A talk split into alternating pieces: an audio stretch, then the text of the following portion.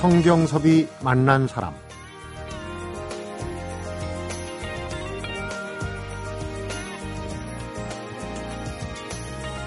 물가에 뿌리 내리고 있는 나무들은 날이 가물어도 참 좋겠다 싶지만 가물 때 유리한 건 오히려 물이 없는 곳에 뿌리를 내린 나무들이랍니다. 왜냐하면 물을 찾아서 깊숙이 뿌리를 내리기 때문이죠. 반대로 물가에 선 나무들은 바로 옆에 물이 있으니까 굳이 뿌리를 깊이 내릴 필요가 없다는 거예요. 혹시 오늘이 다소 힘겹다 생각이 된다면 가물 때를 위한 또 가물 때를 준비하는 날이라고 생각해 보시면 어떨까 싶습니다. 성경섭이 만난 사람 오늘은 임진모 음악평론가 또 오은영 영화 컬럼니스트와 함께 가수와 배우를 만나봅니다.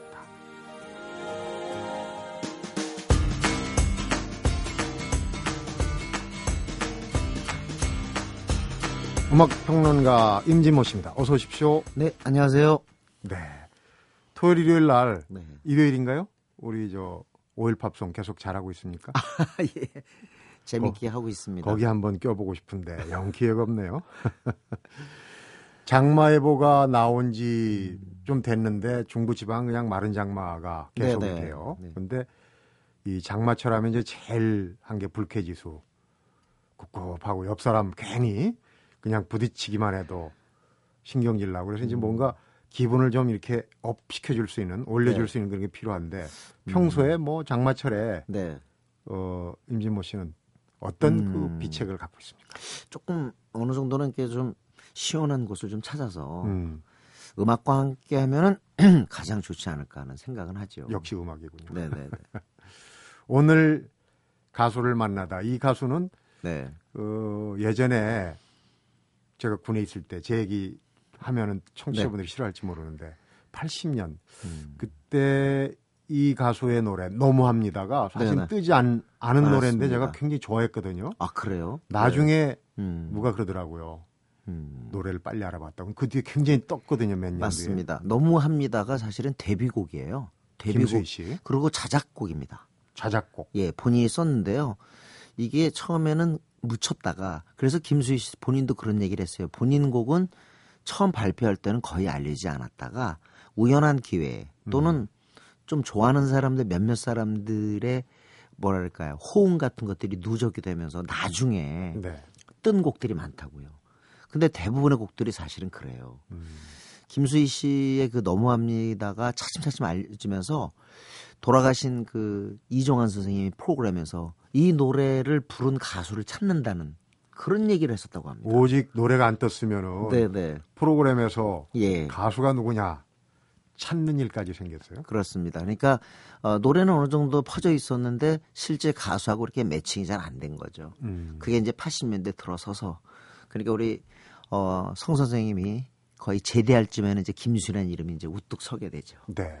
그렇게 됐어요. 그때는 몰랐거든요. 근데 참 노래가 네. 모르겠습니다. 군대 생활하면서 너무합니다라는 그 심정이 있었는 건지. 어. 근데 이제 쭉 가수들 보면은 네. 무명, 무명 생활이 길고 또 싱어송라이터 자기 실력 있는 사람들이 일단 뜨면 오래 가더라고요.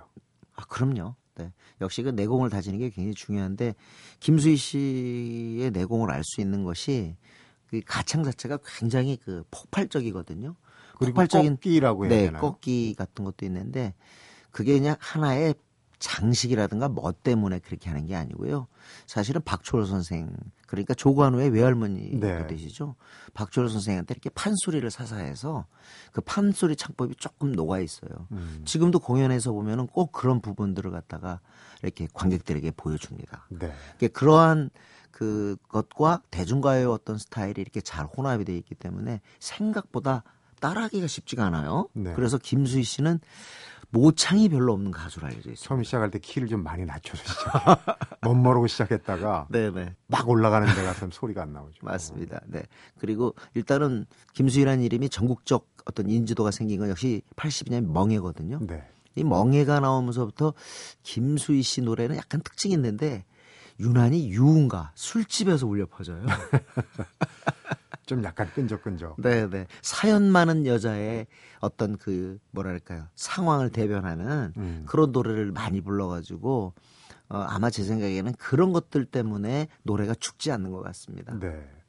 멍해도 그렇고 애모도 그렇고 사연이 참 많아요. 막 그렇습니다. 많은데. 명예는 이제 특히 이제 뭐 사연도 사연이지만 그 아까 말씀하신 꺾기 소중했다 어, 요 부분이요. 그래서 누가 옆에서는 어 이건 무슨 뭐 돼지 멱다는 소리 같다 그런 얘기 그런 저 평가를 내리기도 했지만 사실은 듣는 사람 입장에서는 굉장히 애절했죠. 음. 그 꺾기가 본인은 이렇게 얘기합니다. 그게 바로 판소리에서 우리 소리의 특징은 바로 여기 있는 거다 하는 네. 것을 배워서 그때 감기도 들 뭐 감기에 들린 것도 사실이지만 그런 어떤 그, 그 옛날에 터득한 그런 창법 같은 걸 활용한 것이라고 음. 그렇게 본인은 인터뷰에서 얘기를 기본은 합니다. 이제 우리 소리의 가락과 그렇습니다. 창법을 네네. 어쩐지 내공이 좀 있어 보이는데.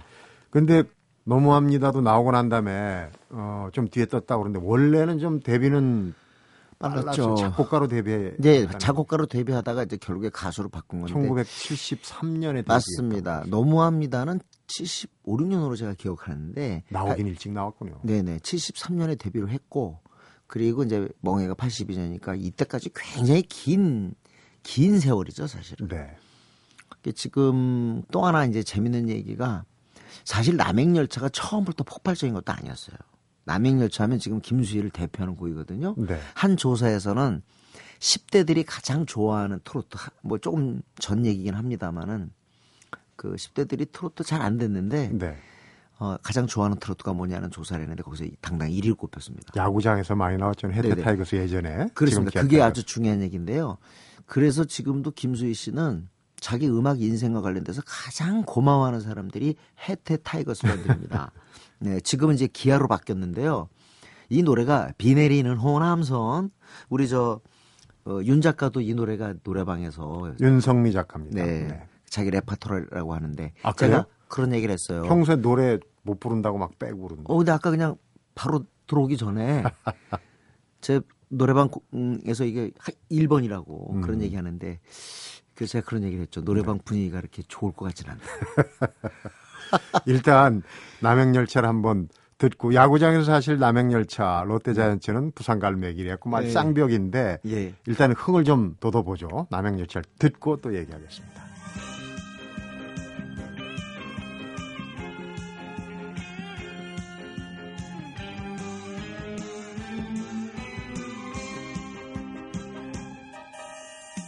내리는 호남선 남행열차에 흔들리는 차찬너머로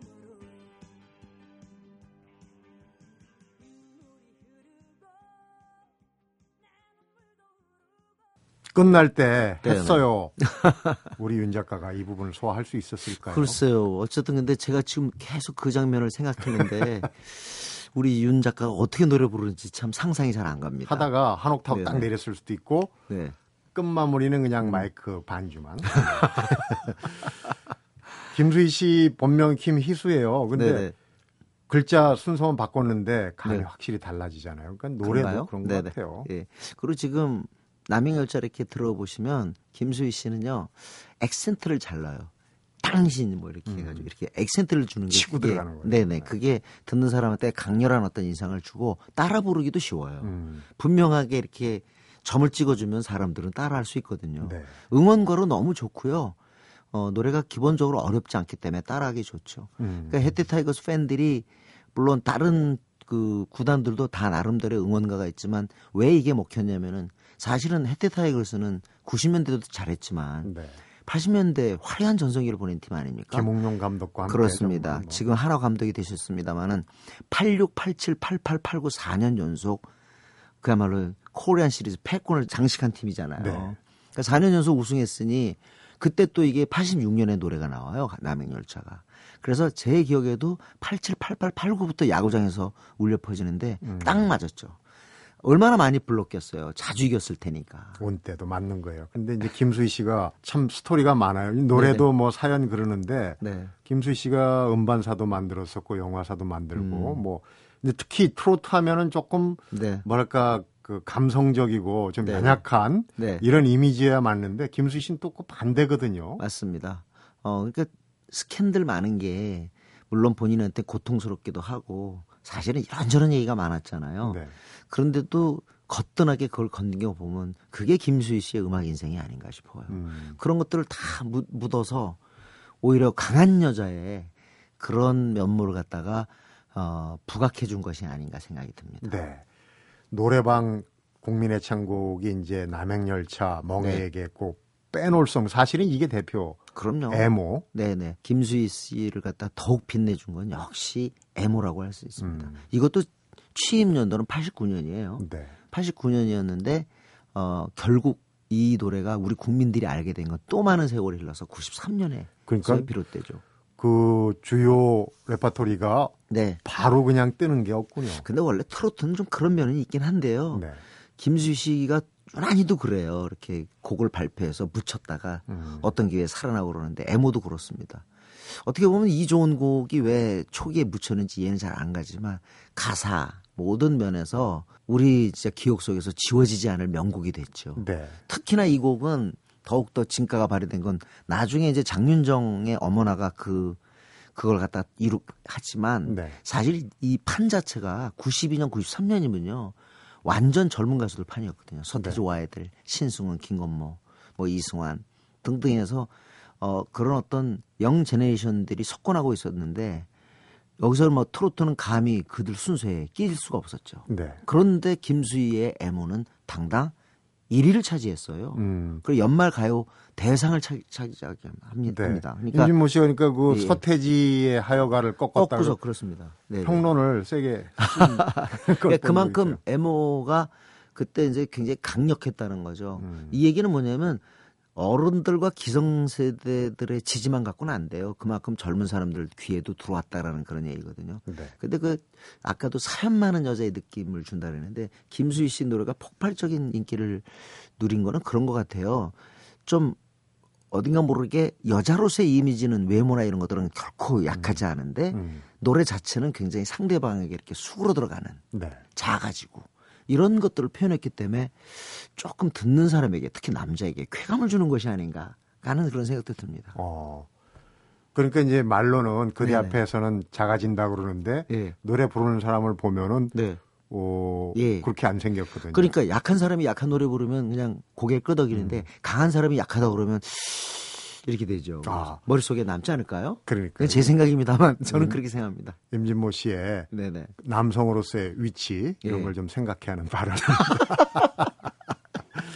그러면 그러면 네네네. 오늘 참 사담이 좀 많은 것 같았고 청취자분들한테 좀 죄송한데 노래를 얼른 듣고 네네. 애모 분위기로 네네. 마무리를 하겠습니다. 아예 어쨌든 90년대 명곡 중에 하나입니다. 네. 네네. 가수를 만나다 오늘은 김수희 씨였습니다. 마무리 곡은 애모입니다. 임지모 씨 고생했습니다. 네, 감사합니다.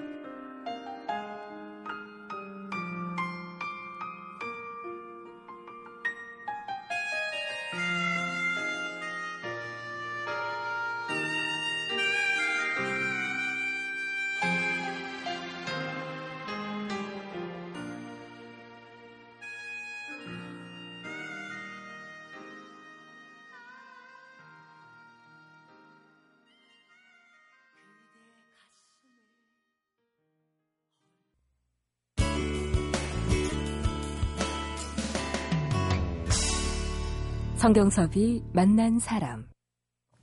네, 이번에는 매주 주말마다 배우를 만나게 해주는 영화 칼럼니스트 오은영 씨와 함께합니다. 은영 씨 어서 오십시오. 네, 안녕하세요. 앞에서 우리 윤 작가 애창곡이 남행열차래요. 아, 꺾어지고 올라가는데 어떻게 하나 임진모 씨하고 한참 네. 네. 오은영 씨의 애창곡도 있겠죠. 물론 노래 즐기게 네. 저는 이상은의 언젠가는 이란 노래를 참 좋아하는데 네. 요즘은 갈수록 고음 불가가 돼서 음, 애창곡을 좀 이렇게 낮은 톤으로 되어 있는 그런 음악을 하나 다시 골라야 될 것 같아요. 네. 마음 같아서는 아이돌 노래 하나씩 준비하고 싶은데 아쉽네요. 네. 왠지 이상한의 언젠가는 부르신다고 그러니까 약간 내숭이 생각나는데요. 아니에요. 오늘 만나볼 배우가 이 영화 맘마미아에서 네. 노래 부르는 장면이 있었어요. 네, 아주 맞습니다. 인상 깊은 장면인데 네. 개인적으로 굉장히 좋아하는 배우거든요. 네. 저도. 아마 특히 한국 팬들이 또 많으실 것 같아요. 네. 자, 이 정도면 뭐 메릴 스트립 이렇게 딱 이렇게 나오실 것 같은데 음. 정말 연기를 잘한다 이런 얘기는 이제 입이 아플 지경인 그런 배우인 것 같습니다. 더 이상 설명 필요 네. 없어요, 이분은. 1977년에 데뷔를 해서 지금까지 37년여 동안 미국 그 저- 가장 유명한 시상식이죠. 아카데미 네. 시상식에서 17번이 nominate 되고 3번을 수상하고 네. 또 뭐 골든글로브 이런 시상식에서도 뭐 27번이 nomination 돼서 8번 수상을 하고 네. 뭐 베를린 영화제, 뭐 칸 영화제, 뭐 이런 뭐 정말 웬만한 유- 주요 유수의 영화제들에서 다 수상하고 네. 어, 한 10여 년 전 된 것 같은데, 이제 지금 60이 훨씬 많이 넘었는데, 어, 54세 나이로, 정말 어떻게 보면 이른 나이인데, 미국 영화협회 평생 공로상까지 수상한 그런 배우입니다. 네. 통틀어서 얘기하면 기록이죠, 그 그러니까. 거의 전체로 기록이죠. 보면. 네. 그러니까 뭐 수상에 있어서나 뭐 연기 그리고 작품 수에 있어서나 아마 비교할 수 있는 배우가 거의 없다고 해도 그런 과언이 아닐까 이런 네. 생각이 들어요. 이런 분한테 이제 전설이다 이렇게 네. 어, 수식어를 붙이는데 국내도 그렇지만 이제 할리우드 영화에는 메릴 스트립이 나오면은 봐주는 게 예의다. 영화 팬이라면 뭐 그런 얘기까지도 나올 법해요. 네, 맞습니다. 정말 어떻게 보면 영화계에서 거장이 되어 있는데 굉장히 딱 똑똑해 보이는 이미지가 있는데 아니나 다를까 미국 뭐 아이비리그 되게 유명한 대학이죠. 예일대 드라마 스쿨을 나와서 처음엔 연극으로 시작을 했다고 합니다. 그렇군요. 근데 뭔가 이렇게 좀 탄탄대로를 달린 게 아니고 처음에는 아주 고생을 많이 해서 그 뭐 웨이트리스 일도 하고 뭐 거리 공연에서 숙박비 벌고 이렇게 하다가 어 28살 1977년 28살 나이에 늦깎이 영화 배우로 데뷔를 하게 됩니다. 네. 그 이후로 뭐 이름만 들어도 참 아련하고 반가운 대표작들 너무 많은데 아웃 아웃 오브 아프리카 음. 뭐 메디슨 카운티의 다리, 뭐 크레이머 대 크레이머 이렇게 조금 약간 old한 영화 떠올리시는 분들도 있으실 테고 네. 뭐 최근 영화 말씀드렸듯이 뭐 맘마미아나 악마는 프라다를 입는다. 또 얼마 전에 그 영국 마가렛 대처를 연기했죠 철의 여인을 음. 떠올리시는 분도 계실 것 같아요. 네. 메디슨 카운티의 다리 사랑하는 남자를 따라가지 못하는 순정녀로 네. 하다가 또 뒤에 이제 악마는 입는다는 우리가 유행어로 얘기하는 까칠한 도시 여성 네, 맞습니다. 아주 극단적인 모습을 보여주고 참 네. 연기가 그러니까 늦깎이 데뷔하면서 고생을 많이 한 거 그런 역할들에 그 충실하기 위한 준비가 아니었나 이런 네, 생각이 뭔가 들어요. 차곡차곡 많이 쌓아온 그런 기본기가 탄탄한 배우란 생각이 드는데 네. 정말 특히 어떤 그 연기에 있어서 가장 정점, 그러니까 정- 이 배우는 모든 영화가 사실 정점이라는 그런 생각이 들지만 얼마 전에 그 철의 여인이란 영화에서 그 마가릿 대처 수상 네. 연기했던 그 영화는 어 보면서 너무 깜짝 놀랐던 게 뭐 말투, 눈빛 그리고 특유의 그 아일랜드 음. 억양 이런 것까지 똑같이 뭐 재현해내면서 분장도 네. 생김새까지 똑같이 재현이 됐거든요. 머리, 뭐 이마, 눈썹 이런 것까지. 그래서 사람들이 마가렛 대처의 재림이다라고 불렸던 영화인데 네. 특히나 이 마가렛 대처 수상이 지난 4월에 고인이 되면서 그렇죠. 이 영화 그리고 메릴 스트립의 이 연기가 훨씬 더더 주목을 받았던 기억이 있습니다. 음. 이 영화로 어, 작년에 아카데미 시상식에서 또 여우 주연상을 수상했었습니다. 네.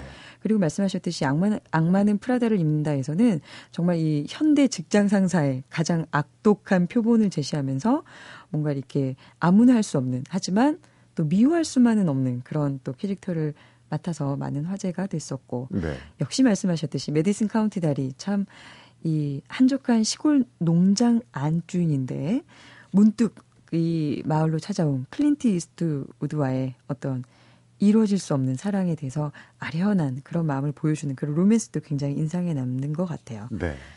특히 뭔가 이렇게 아직도 중년의 사랑을 대표하는 명작으로 꼽히는 그런 영화가 되겠죠. 메디슨 네. 카운티의 다리. 네. 음. 하여튼 뭐 메릴 스트립의 연기 변신이 아주 뭐 꾸준히 여러 작품에서 나타나는데 앞에서 얘기하는 그 작품 말고도 정말 어 손꼽기 힘든 그런 작품들이 많아요. 네. 저는 아웃 오브 아프리카를 개인적으로는 굉장히 좋아합니다. 네. 이게 조금 그 연식이 된 영화긴 한데 음. 아마 이 영화를 굉장히 또 인상 깊게 보신 분들도 많으실 것 같아요. 로버트 레드포드가 나오기 때문에 더 좋아하는 거 아닙니까? 맞습니다. 사실 어떻게 보면 이 메릴 스트립의 80년대 그 많은 영화들 중에서 가장 대표작이라고 해도 과언이 아닐 것 같아요. 네. 이 특히 이 영화는 그 뭐 아카데미 시상식에서 뭐 작품상 포함해서 뭐 중요한 일곱 개 부문 다 석권을 했던. 걸로도 네. 네, 유명한 거고요.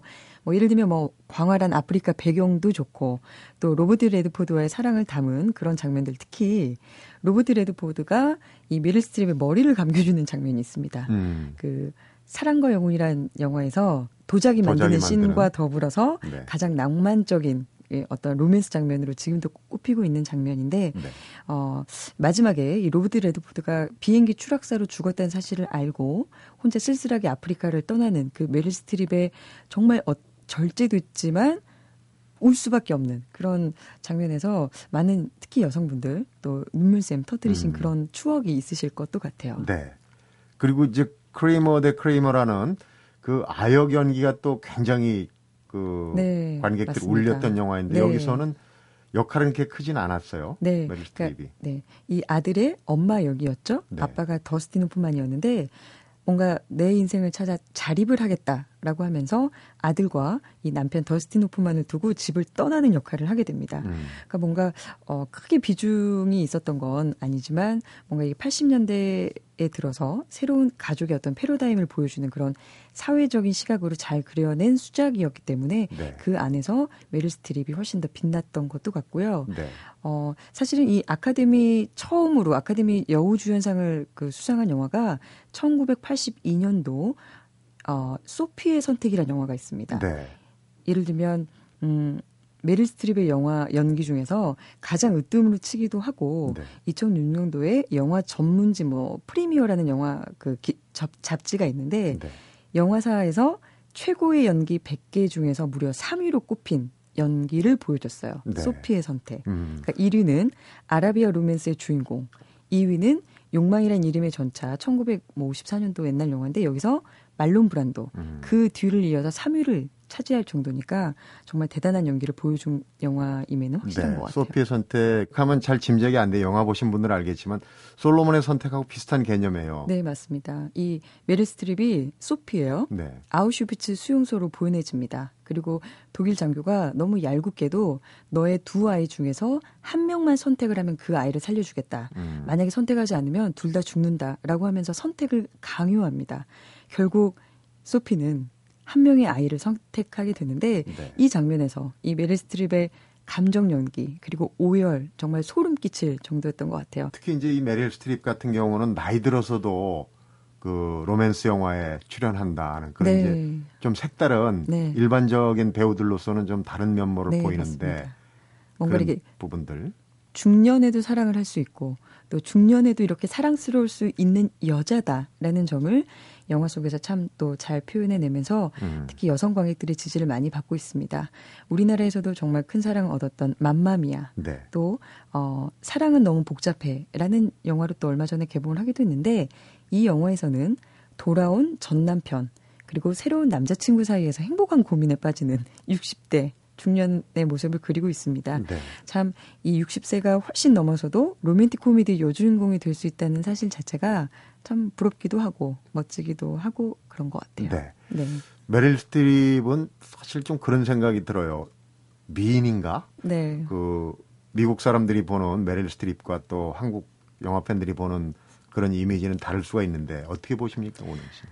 저도 사실은 딱 예쁜 얼굴은 아니다라는 생각이 들었는데 음. 본인도 굉장히 심한 외모 컴플렉스에 시달렸던 적이 있다고 그런 인터뷰를 그렇군요. 했었습니다. 네. 하지만 또 워낙 뭐 연기를 잘하기 때문에 모든 역할에 대해서 그냥 아름답게 보여지는 것 자체로 어, 자기의 콤플렉스를 승화시켰다라고 음. 또 자신감 있는 이런 얘기를 보여줘서 특히나 뭔가 이렇게 연기, 여배우를 하려면 너무 예뻐야 된다. 이런 시각을 좀 깨준 네. 그런 중요한 인터뷰가 아니었나 생각이 돼요. 근데 이제 무엇보다도 연기도 연기지만 이 가족 가족 간의 네. 그 가정 생활이 상당히 모범적이다. 네, 맞습니다. 그런 얘기예요. 이 특히 헐리우드 여배우들 중에서 정말 모범적이고 가정적인 사생활을 이끌어가는 몇 안 되는 배우라고 늘 얘기를 많이 몇안 하는데 되는. 네.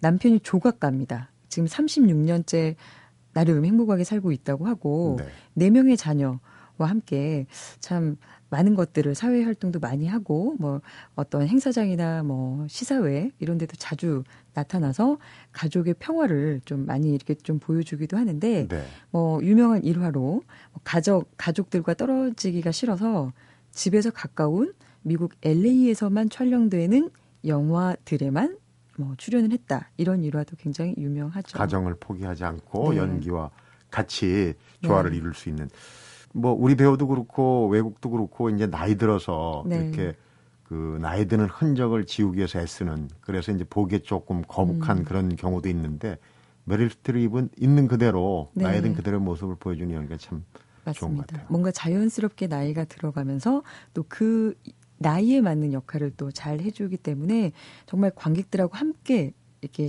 세월을 보내는 그런 음. 느낌이 듭니다. 네.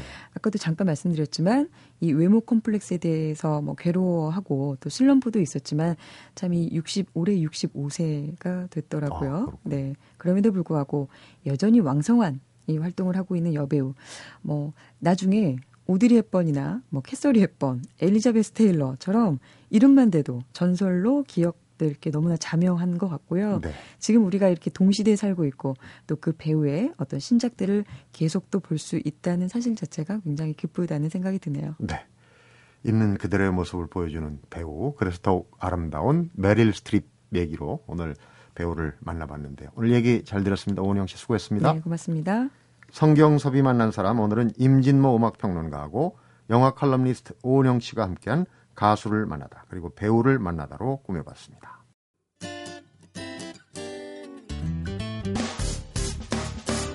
기쁠 때면 내게 행복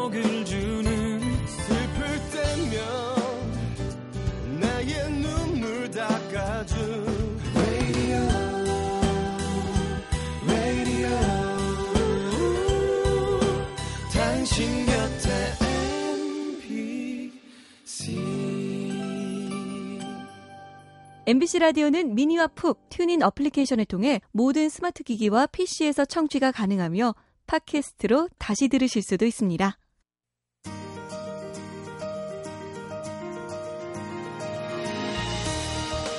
자주꽃 핀 건 자주 감자, 파보나마나 자주 감자. 하얀 꽃 핀 건 하얀 감자, 파보나마나 하얀 감자. 권태응 시인의 감자꽃이란 시인데요.